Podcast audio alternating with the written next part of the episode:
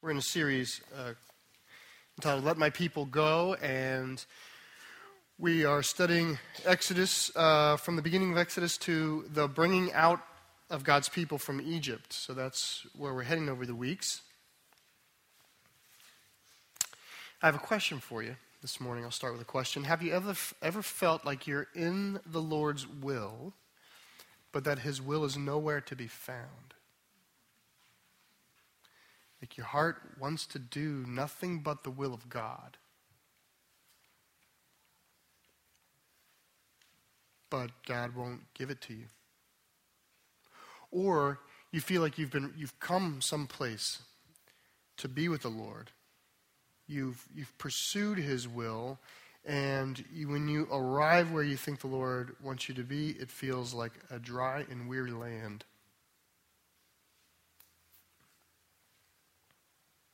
You actually were pursuing the Lord faithfully, as faithfully as we are. What, what is that, right? But in your knowledge of self and what you can reach in and grab and give to the Lord, you've tried to do that. And where you find yourself, you, it feels like the Lord hasn't shown up. You believe you're where God wants you to be, but it's not doesn't feel right and yet you don't see what's next. You don't see what door do i step through? Where do i where, where, do i make my next decisions on? That's you don't have any of that. You believe that god's the great i am. So it's there's not in you it's not a doubt on is god strong enough? It's not that it's just it's not speaking. And you believe you're a child of god. And god has given us promises. If we are his children he has sworn by himself to love you. I mean, that is awesome. But you're in a place where languishing silence. I think people feel this way. I'll give you a few examples. Marriage sometimes feels this way. You know, people, they were eloquent in the beginning about how this was God's woman for them or man for them. She's the one. And they're Christian. You're Christian. You're trying to follow the Lord. I mean, you have your bruises and your dents, but you're trying to come along with the Lord. And but it doesn't feel like the victory which is in Christ Jesus that we just sang about can be uncovered in the marriage. Where is it? Or your children, you know, you, you believe in the great I am, the God of our fathers, the God of Abraham, the God of Isaac, the God of Jacob. You believe in the God who brought his people out of Egypt into a good and broad land, a land of milk and honey. You believe in that God, that he's your God, and you've tried to raise your children in a godly way. Not perfect, I know no one's perfect, but you tried to raise, and they are not godly. And you know it's the will of the Lord that they be godly. I mean, at some level, you feel like you're authorized to pray the prayer.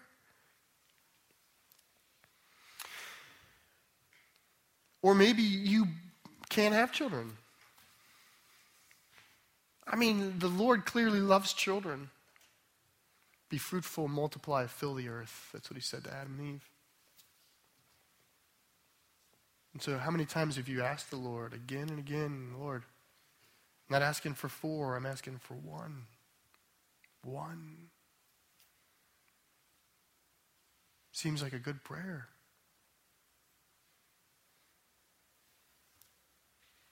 We could go on and on. Career, pursuing a call of the Lord, all sorts of things where we find ourselves sometimes in our life.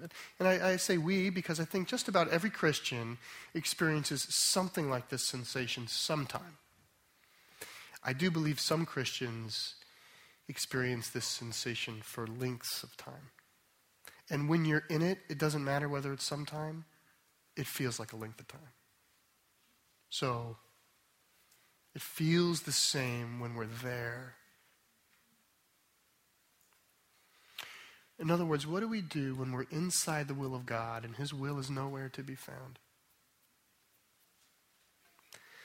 I hope we, we see uh, in the Word today that Moses finds himself in a similar position. And um, maybe not a great answer for you, but at least a time to visit the Lord about it. Let's pray, Lord, as we're going to come to you and ask you to uh, speak out of the, your word, which is something that's your job, Lord. You speak from your word. You, you speak, we ask. And so, Lord, I pray that your Holy Spirit, which is in perfect union with you, would enter into each one of our different hearts and settle the arguments we have with you. Lord, there's some people here I know who have an, a running argument with you right now. Where are you? Why haven't you? When will you? Why didn't you?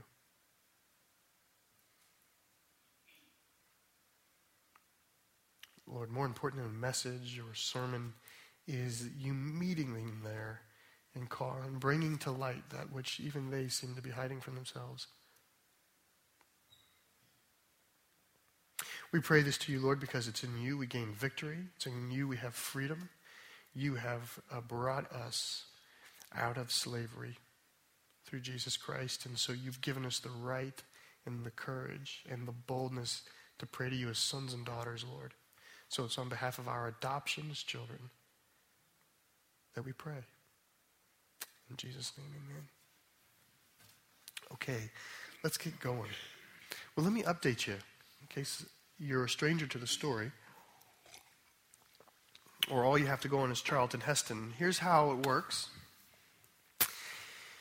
the Hebrew people migrated to Egypt uh, many years before this story, centuries before this story. They migrated there under very good terms. In fact, one of theirs, Joseph, was the salvation of Egypt at the time. And that was the foundation of their, of their arrival and their dwelling in Egypt. Well, over time, arose up a, a dynasty that didn't appreciate the Hebrew people, didn't know their story, and then uh, began to oppress them, became worried about their numbers and their influence, and began to oppress them as slaves as a way of dealing with that. That oppression became extreme to the point of murder and intense slavery. And Moses was born out of that time. Moses was a Hebrew child who was born in, the, in some of the period of the more extreme persecution. And he had to flee that land because of a violent, uh, a violent act of his own. And so he has been away he, uh, from Egypt for 40 years now, and it was during that time that G- the Lord appeared to him through a burning bush, spoke out of the bush, saying, Moses, I'm the, the God of your fathers, the God of Abraham, and of God of Isaac and of Jacob. I've seen my people. I know their affliction, and I'm coming. And I'm going to come through you, Moses. You go back and tell Pharaoh everything I need you to tell him. And last week was the argument that Moses had. And we're picking up right at, at, the moment of obedience for Moses. So the Lord finally raised his voice with Moses. Moses realized this is not your average bush. Uh, and there's obedience. So we're in the moment of obedience. Verse 18. I'm going to read 18 through 23. And just stop at a few points along the way. Moses went back to Jethro, his father in law, and said to him, Please let me go back to my brothers in Egypt to see whether they are still alive. And Jethro said to Moses, Go in peace. And the Lord said to Moses in Midian, Go back to Egypt, for all the men who were seeking your life are dead. So Moses took his wife and his sons and had them ride on a donkey, and they went back to the land of Egypt. And Moses took the staff of God in his hand. And the Lord said to Moses, When you go back to Egypt, see that you do before Pharaoh all the miracles that I have put in your power. But I will harden his heart so that he will not let the people go. Then you shall say to Pharaoh, Thus says the Lord, Israel is my firstborn son. And I say to you, Let my son go that he may serve me. If you refuse to let him go, behold, I will kill your firstborn son. Okay, let's stop there. In the weeks to come, we're going to talk about the phrase, God will harden his heart. So, for those of you who are sharpening your pencils, can wait till a later week. What I want to draw out in this, in this moment is Uh, the, it's in the 19th verse. Well, first of all, let's just say, from an issue of calling and of knowing the will of the Lord, Moses seems pretty well set up in this story. God met with him, God spoke to him, God did things to him of a visual nature, with the staff turning into a snake and his hand becoming leprous and then being restored. Uh, I mean, there was a lot that went between the Lord and Moses that when Moses sets out in verse 18 and begins to obey the Lord, he has a lot, he clearly has the will of the Lord in front of him. As confident as some of us may have been in our lives as who we married or the job we pursued, more confident, perhaps, what we wanted to be when we grew up. I mean, he's on a mission. And we see that the Lord, in some ways, has cleared the way in front of him. Do you see verse 19? He say, the Lord says, Listen, the people who were seeking your life back in Egypt have passed. You don't need to worry about that anymore. Now, I think there is a, uh, there's a, a, a relevance to the story itself, which I don't think we should ignore, but I also think there's a spiritual relevance. But to the story itself, uh, you know, in some ways, I think the Lord waited this period of time because the story is really not about Moses, and, and it would have been confusing, I think, to us understanding the story of redemption if Moses goes back and then there's this subplot of him ducking in alleyways from the police. I don't, I don't know. I don't even know how it would tell. Either way, it seems that the Lord has allowed that to expire so that now Moses can go back and address Pharaoh and clear air, which is, which is what I think is important to the redemption story. But spiritually, um, I, I, this is reflective of the Lord's way. This is what He does for us when we come to Him. I mean, if you, if you want to think of Moses meeting the Lord at the burning bush as Moses answering God's call in his life, the Lord forgives our past. I mean, there's just this very simple spiritual truth here that um, that, that the story is really telling, but there's just, just it reflects the spiritual pattern, which is when the Lord calls us and when we answer the Lord's call and we become his followers, he takes the past that has been on our shoulders or been defining us improperly or been weighing us down, and he separates those things. Right? That's the words of Christ. Come to me, all you who are weary, and I shall give you rest. Right? I'll take your burdens on me. As far as the east is from the west, so are our sins from the Lord. And that's what the blood of Jesus Christ does for all Christians. It doesn't mean you didn't do these things, it means they do not matter to the Lord. They are of zero sum to God. And that's essentially what he's saying here to Moses. Moses, you can go back to Egypt now. I have interdicted, or, or that will not bother you anymore. Now, I'm not saying to you that if you committed a violent crime and then you come to Jesus, that the world doesn't still have a vote Okay? I'm not saying that. I'm saying spiritually, the Lord separates us from our sins. And I think that's important. It's important in our confidence. There's so many, I think many of us, we, we can appreciate the reluctance of serving the Lord based upon the things we've done. Right? I mean, sometimes real reluctance and why would he use you, me, us? Why would he use us? Doesn't he know that? And the Lord says, listen, it's dead, it's past, and I've called. And that's encouraging to me. It, it, it, it's a spiritual truth that runs right alongside of the story. And I, I want to point out that, and it becomes relevant here in a few verses. Look at 24 through 26. Let's, let's read, because here's a brief contrast. A very confusing, startling, shocking moment. The Hebrew here, by the way, is really hard to translate. So if you have an ESV Bible, the ESV is being pretty faithful to the, the, the ambiguity. Some other Bibles kind of try to answer the questions, and they're about right. I don't disagree with them but the Hebrew is going to say it in a way that you're going to have a lot of who's the him there and who's the he. Uh, that there's some challenge here. So let me read it. It's three verses. Uh, and then we'll break up into groups and you can decide what it means for yourself. no, I'm just kidding. Verse 24. At a lodging place on the way, the Lord met him and sought to put him to death. That him, I think, being Moses. Then Zipporah, that's Moses' wife, took a flint and cut off her son's foreskin and touched Moses' feet with it and said, Surely you are a bridegroom of blood to me.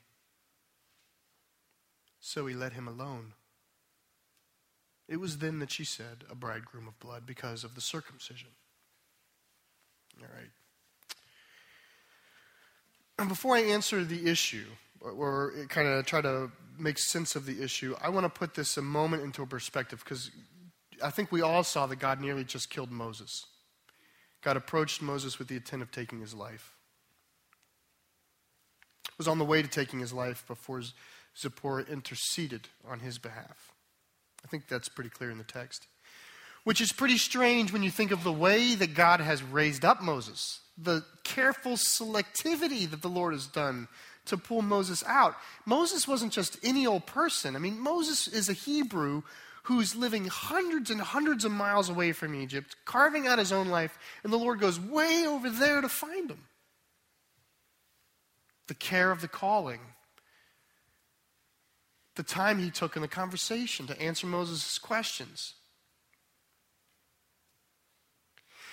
I mean, I certainly think that the average reader, by the time they get here, thinks, well, the Lord certainly wants to call Moses. God didn't call Aaron. Aaron was available. The Lord didn't use Aaron like he's using Moses. Something about Moses that God wants to do. And Moses, when he recounts the story, right, as he's writing Exodus, he reaches all the way back to his birth to say, you know what, the hand of God has been at work since I was born because I was laid in a basket and set upon the Nile River, and I was pulled out by the daughter of Pharaoh and raised as a prince among the Egyptians. That's crazy. And it, the, the, the example is obviously placed in front of us in the story to suggest to us that God has always had Moses in mind from the very beginning. And in one moment, God's going to kill him. And most of us still don't know why. God goes through all that work to select Moses, call him, prepare him, bring Aaron to him. He's doing all of that. They set off obediently to go to Egypt, and somewhere in here, something triggers with the Lord and says, I, I will not use this man the way he is. And that's the perspective here. So let's look. What, what is wrong? What we see, there's a few things we can see. It has something to do with circumcision. Let's start there. And we find that one of the sons of Moses, Moses has two sons, we think, by this point, one of his sons is not circumcised. See verse 25 Zipporah took a flint and cut off her son's foreskin. So his wife circumcises the son right there, right then and there, which means he wasn't circumcised. It's interesting, in the Hebrew there, it calls it her son. Zipporah took a flint and, and cut the foreskin of her son off. It's almost as though make, um, that makes you wonder why wasn't he circumcised? Right? I mean, I can almost hear the household squabble.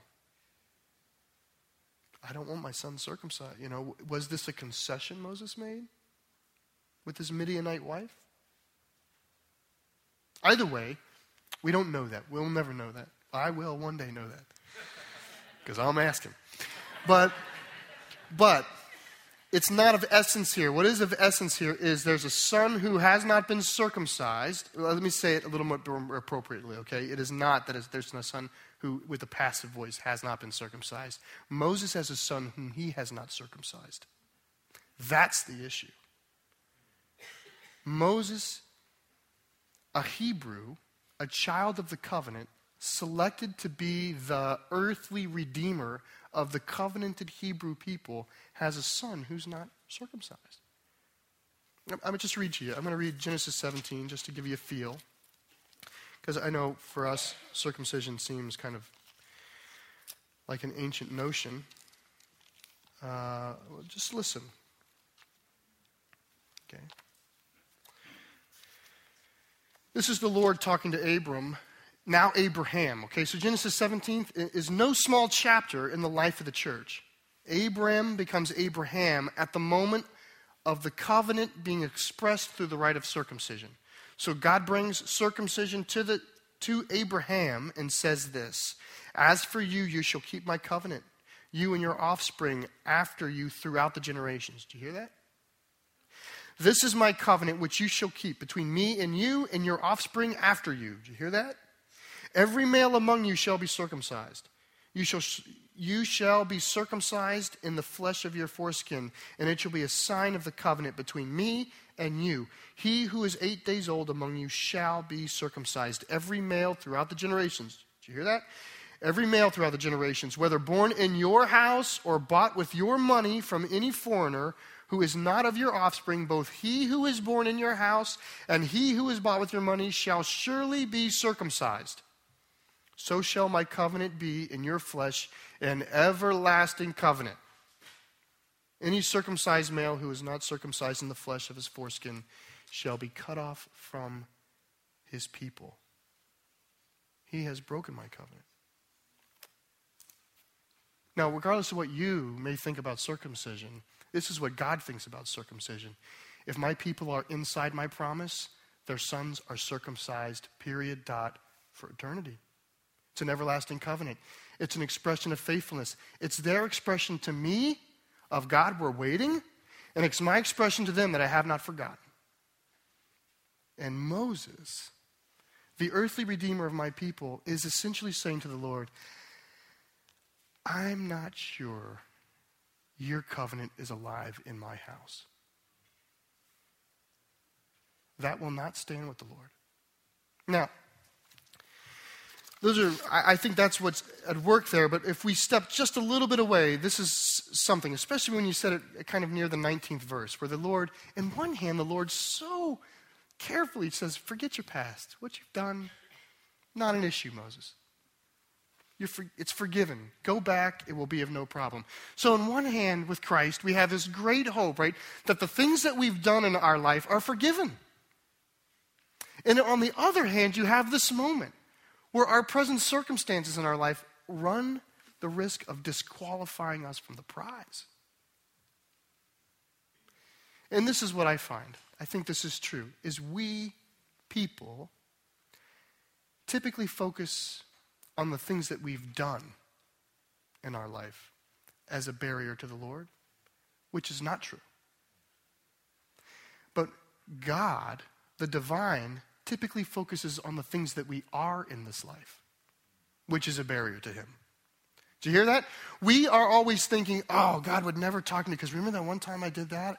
I've, you know, I lost my virginity here, or I surfed that there, or I, I was uh, dishonest here, or I was rebellious then, or whatever it is. That, whatever the whole spectrum of iniquity is, it was finished on the cross. Christ is resurrected. What's at essence with the Lord is who are you now?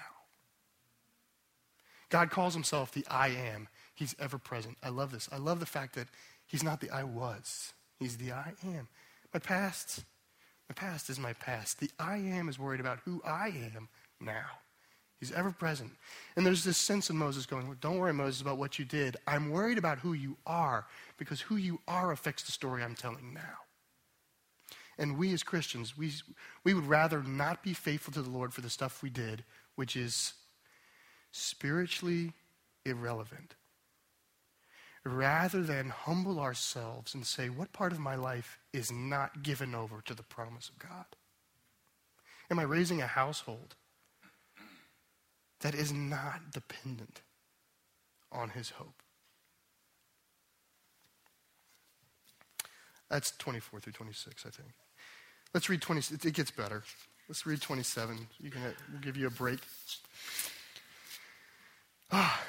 All right, so in the Hebrew, there is, um, it's difficult to translate uh, tense. He said. He said in Hebrew. It's called the perfect tense in English. He said. The Hebrew has no uh, This is my middle school Latin. It has no pluperfect tense. He had said. You can't ever find that. You have to kind of suppose that's what they're getting at, okay? Because right now, in verse 27, it says, The Lord said to Aaron, like, where's this coming from? It's kind of like, meanwhile, back at the camp, okay? That's kind of like what's happening, all right?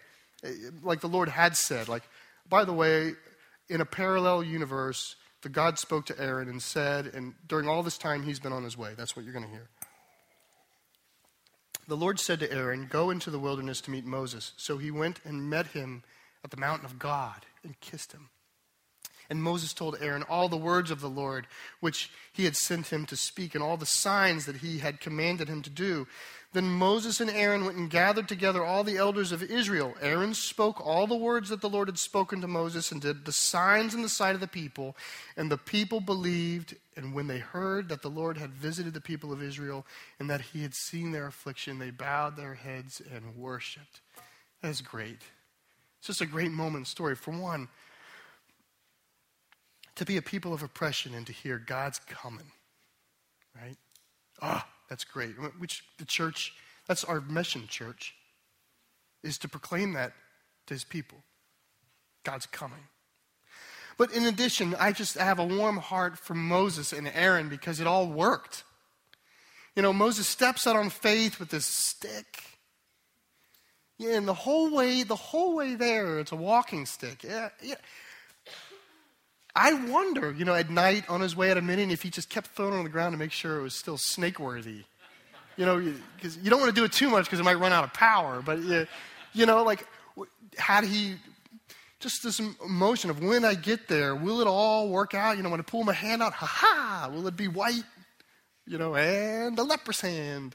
You know, all of that is going on, and it works. That's what I'm, I'm happy for, is that there's this mm, the Lord just shows up.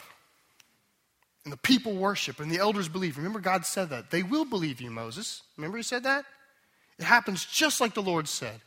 The Lord said, Listen, I'll give you Aaron. You'll put your words into his mouth. Out of his mouth will come your words. You'll be as God to him. Moses, you'll be like God to your Aaron. Your Aaron will be your Moses. He'll go and he'll speak on your behalf and do it, but, but I'm looking to you, Moses. Trust me, it'll all work out, and it all works out. And there's this, there's this great moment. And I want to just, I, I want to say, this is just from sense of experience or, or recollection. When we step out in faith, especially some of the first times, especially if you're like a young Christian, God sometimes is so gracious when we step out. Sometimes He just gives the first time out when you really are clueless.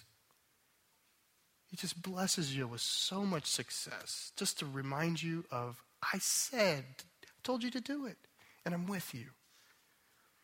And I'm saying that because the story's about to get so hard. And sometimes the first act, the Lord's just really kind. I think of that with, like, for our church with Loma Coffee. You know, we approaching this, we haven't, we haven't done much outside the walls to bring the gospel and to do something. And that thing went so well. We should not expect that to happen every time. I mean, praise the Lord that He recognizes when we are of little faith and says, You just, I'll show you more of myself so you come along, and then I'll ask something real of you. So everything goes great with the people. And then he turns to go talk to Pharaoh. Now, remember, did the Lord tell, give him any expectation that Pharaoh would respond positively? No. In fact, several times the Lord has not even alluded to the fact. The Lord said, Pharaoh will not listen to you. Pharaoh's heart is hard, or I'll harden Pharaoh's heart, or whatever. In fact, he says, Moses, in fact, it's part of the plan. So when you see it, it should be a confirming sign. That's how the Lord's tenor was with Moses in the conversation. Well, let's see what happens. Let's read nine verses out of the fifth chapter. Afterward, Moses and Aaron went and said to Pharaoh, now listen to the boldness. You, you imagine the boldness here because of what happened. Thus says the Lord, the God of Israel, let my people go, that they may hold fast to me in the wilderness. But Pharaoh said, equally boldly, I might add, Who is the Lord that I should obey his voice and let Israel go? I do not know the Lord, and moreover, I will not let Israel go. Then they said, The God of the Hebrews has met with us. Please let us go three days' journey into the wilderness, that we may sacrifice to the Lord our God, lest he fall upon us with pestilence or with sword. But the king of Egypt said to them, Moses and Aaron, why do you take the people away from their work? Get back to your burdens. And Pharaoh said, Behold, the people of the land are now many, and you make them rest from their burdens. The same day, Pharaoh commanded the taskmasters of the people of the form, and their foremen, You shall no longer give the people straw to make bricks, as in the past. Let them go and gather straw for themselves. But the number of bricks that they made in the past, you shall impose on them. You shall by no means reduce it, for they are idle. Therefore they cry, Let us go and offer sacrifices to our God. Let heavier work be laid on the men, that, that they may labor at it and pay no regard to lying words.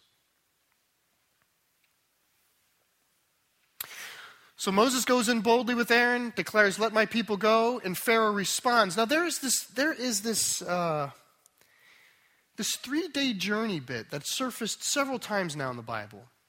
It almost sounds, when someone reads it, they may have this question why, why does Moses ask, why does God tell Moses to ask for a three day journey into the wilderness when we really know the intent is we want to leave forever? Is, Mo, is God kind of, is there not a full level of truthfulness? That might be a, a most pessimistic way of asking it. I think this is what's at work. I think the Lord wants to expose the heart and personality of, of Pharaoh for all to see. That's what I would think he wants to do. I think he wants you and me and the Israelites and Moses to know what really is the problem with Pharaoh. And the real problem with Pharaoh is he will not abide the Israelites worshiping anyone other than him. Remember, Pharaoh is a God. So the note, in other words, this is a small religious request so that the Lord can show you that, listen, the heart of Pharaoh is so hard that he would not even abide these people the opportunity to worship their God because when these people worship their God, they are not worshiping him. And you need to remember, Pharaoh is the devil. In this story, it's, it, it's Pharaoh is playing out the role. He's a type of Satan. The Bible recognizes that his role in the story or his effect in the story is the effect of Satan. And so here's the image the image is Satan will not abide the worship of the people of his realm of anything but himself. Think of it this way we are born. We are born into this world. The prince of this world is Satan. And you are born as a slave to him and will do nothing but make bricks for him your whole life. That's what your life apart from Christ is. If you're not in Christ, I'm telling you, I mean, you, you can write on a communication card all the wonderful things you, you've done, and, and I will, you can send it to me, and I'll, gen, I'll write you a gentlemanly like letter back that will essentially amount to it is meaningless. Absolutely meaningless and amounts to nothing in this world. What is it that we do? The writer of Ecclesiastes, vanity. Vanity, it's all vanity. He's saying we are brickmakers for Pharaoh. The, the, there's nothing eternal about the things we're the baubles of this life, our, our preoccupations, these things. Our life is spent, you know, it's just another day on the job. It's, it's you're fulfilling the quota of bricks. That, that's the notion, and the Lord wants to show you, and Satan will not abide you worshiping anyone else at all. Think of it this way if Moses and Aaron had gone into Pharaoh with the big ask, can we leave forever and ever and ever, and can we have all your stuff when we leave, please? your sentiment as a reader of the Bible would be well, who can blame Pharaoh? Even a really nice Pharaoh would have to say no to that. Right? I mean, even a godly Pharaoh, we would have no sense on this Pharaoh even. Maybe he likes the Lord. How could we tell? He's been put in such a hard spot. I wouldn't let my own people go. This, so the Lord uses this three days to expose his heart so that you know, you know, that the prince of this world does not love you. The prince of this world will not abide your worship with the Lord, will resist you should you try it, and will fight you to the death. That's who he is. But he also does something that's interesting. He, you see in verse uh, 4, he blames, he's quick. Man, the serpent is fast. You see what he does? Moses and Aaron, why did you take your people away from their work? He, so he blames it on them. He's cooking something up. Why'd you do this? Oh, Moses and Aaron.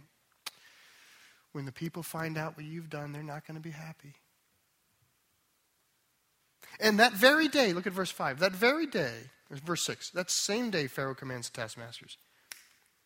He knows what to do. He's been around for a long time, and he knows people.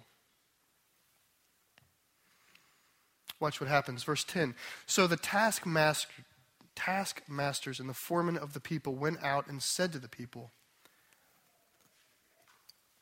Look at the language, by the way. Thus says Pharaoh. You shouldn't miss that. I will not give you straw. Go and get your straw yourselves, wherever you can find it, but your work will not be reduced in the least. So the people were scattered throughout all the land of Egypt to gather stubble for straw. This is what the enemy does to you. When you begin to hint towards Christ, he makes the life worse.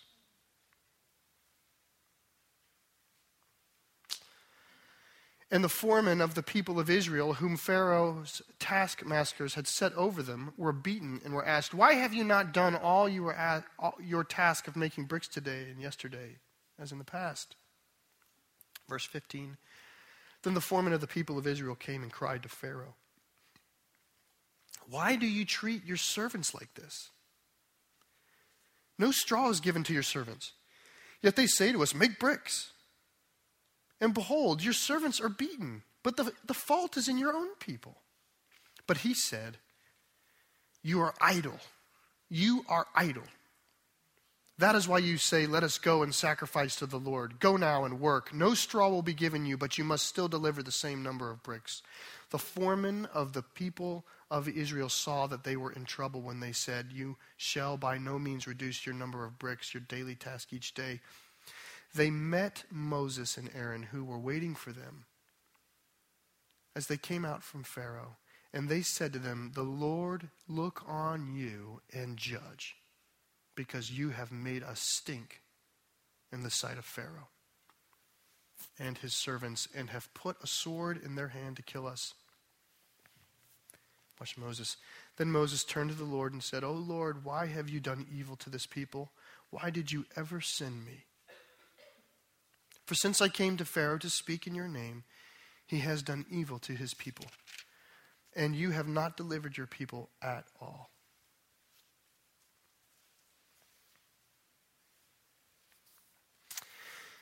Moses does the will of the Lord. He goes to Pharaoh, who we're told will not abide with this. Pharaoh won't listen to you. We're told that. Moses goes. Pharaoh does exact well, Pharaoh behaves in a way that's akin to what the Lord said. And then the whole thing blows up in Moses' face. And Moses' response is, Where are you now, Lord? Like, Lord, I followed your voice all the way out to the wilderness, and I get here, and you've left me. That's the spirit of Moses. You brought me here, Lord. You wanted me to do this thing. I come to do this thing, and here I find myself abandoned, alone, turned upon by my own people. I mean, that, that is the way of the enemy, by the way. Right? In resisting us, he turns us on ourselves. It reminds me that the enemy is at work inside the walls of our fellowship as he is outside the walls of the fellowship. I mean, there's a trend item. I mean, you could preach that another day. That the trend of the people of Israel grumbling against their leaders, spiritual leaders, thinking that they're not on God's side, the suspicion, all of this, it's, it's endemic in the heart of the people.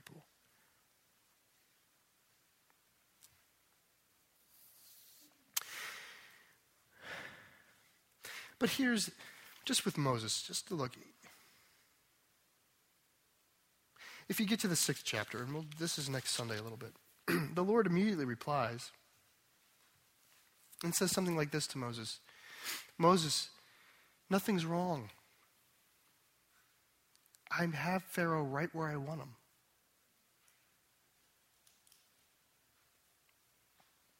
I guess my question would be just to return to the question we started in this morning is when we venture out with the Lord and we step out and we believe we're doing His will, and then we are encountered with difficulty. Why is it that we so we so quickly assume the Lord has abandoned us? Is there any sign in the scriptures that the Lord has abandoned Moses? Is there any sign in your Christian life that the Lord told you? Did the Lord at anywhere, anywhere in His Word or in His counsel of the Spirit tell you that Pharaoh would listen to what you had to say? Or that it would be easy? I mean, is it. Remember, seem to remember James, right? Consider pure joy, my brothers, when you experience trials of all kinds. The fact that persecution grows us the notion of the righteous will live by this steadfast faith. That's the heart of that word steadfast, enduring faith. If you continue in your faith, established and firm, not moved by the hope held out in the gospel, that's Colossians. There's notion of continuing to bear down in the faith. That's what the word is saying. In fact, the Lord is always saying to us, the world will not listen. Do not expect everybody just to come alongside. But nonetheless, the word I give you is true and go.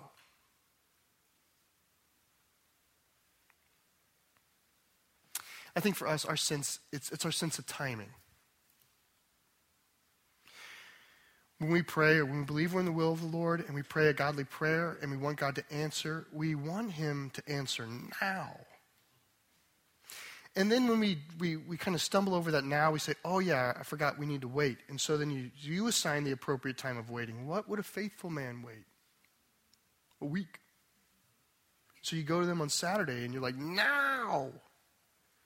You know, there's been several times, several seasons in the church where, especially 2008, there were several husbands and fathers in this church who were without a job. Without it, without an exception, with the ones I visited with at length, um, they lose the job, and it's, oh, right? There's that kind of what happened.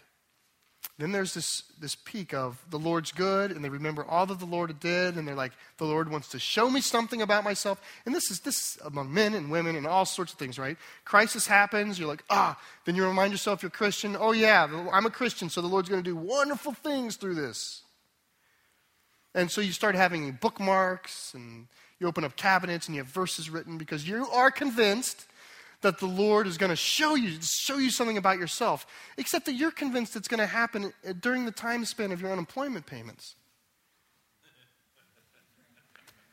The Lord is going to wait until those payments have stopped because He can't teach you something about yourself until they have stopped. I'm saying the Lord is going to go past your personal limit to be faithful to yourself before He answers. His timing, it's not that our timing is not His timing, His timing is never our timing.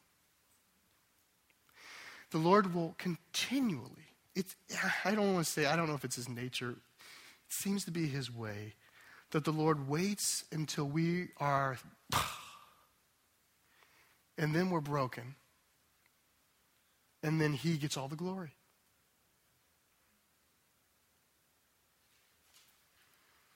And whatever, whatever the situation is, right? To, to you, you who are not brokenhearted, uh, I pray patience on you for the brokenhearted.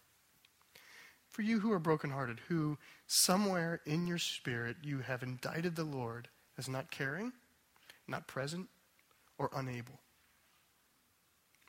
Could it possibly be that the God who made the heavens and the universe, who parted the sea, who fed his children with manna, who sent his very son, who died for you, is just not ready? Is it possible you just need to go a little longer?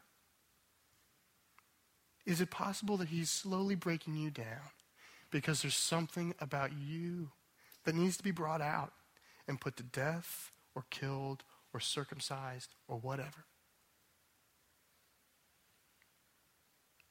That's my question. Do we believe in a Lord who abandons us or not? Remember, the Lord said to him, He said, Oh, Lord, I can't go. What, you, me? This was the third chapter. He said, Go, I will be with you. In fact, his original words were, Come now, I'm sending you. Come, I'm sending you. Do you believe in the Lord who says that? Come, I'm sending you. Because he hasn't left you. And the fact that it's hard, eventually the Lord is saying, I almost have everything right where I want it to show myself for who I am. I pray that for you. I pray that on you in your life. I pray that you might know the Lord so much better one day than you do today. And that is worth the wait. Amen. Let's pray. Lord, just we know you are kind, Lord. You say it's your kindness that leads us to repentance. And Lord, we know that your spirit can go places that other people can't. And so, Lord, I pierce the darkness, I pray, Lord, in, in the lives of people and families. Give them a holy endurance. Lord, I am reminded of when Jeremiah complains to you about why do the wicked, wicked flourish? Why do they prosper? Why, Lord? Why does your word fail? And your answer to Jeremiah was, You're tired running with people, and I'm going to make you run with horses. Lord, remind us not that the, the end point or the finish line is just around the corner, but that it is too far away for us to reach without you. Make us those people, Lord, where our endurance is only in you. I pray this in Jesus' name. Amen.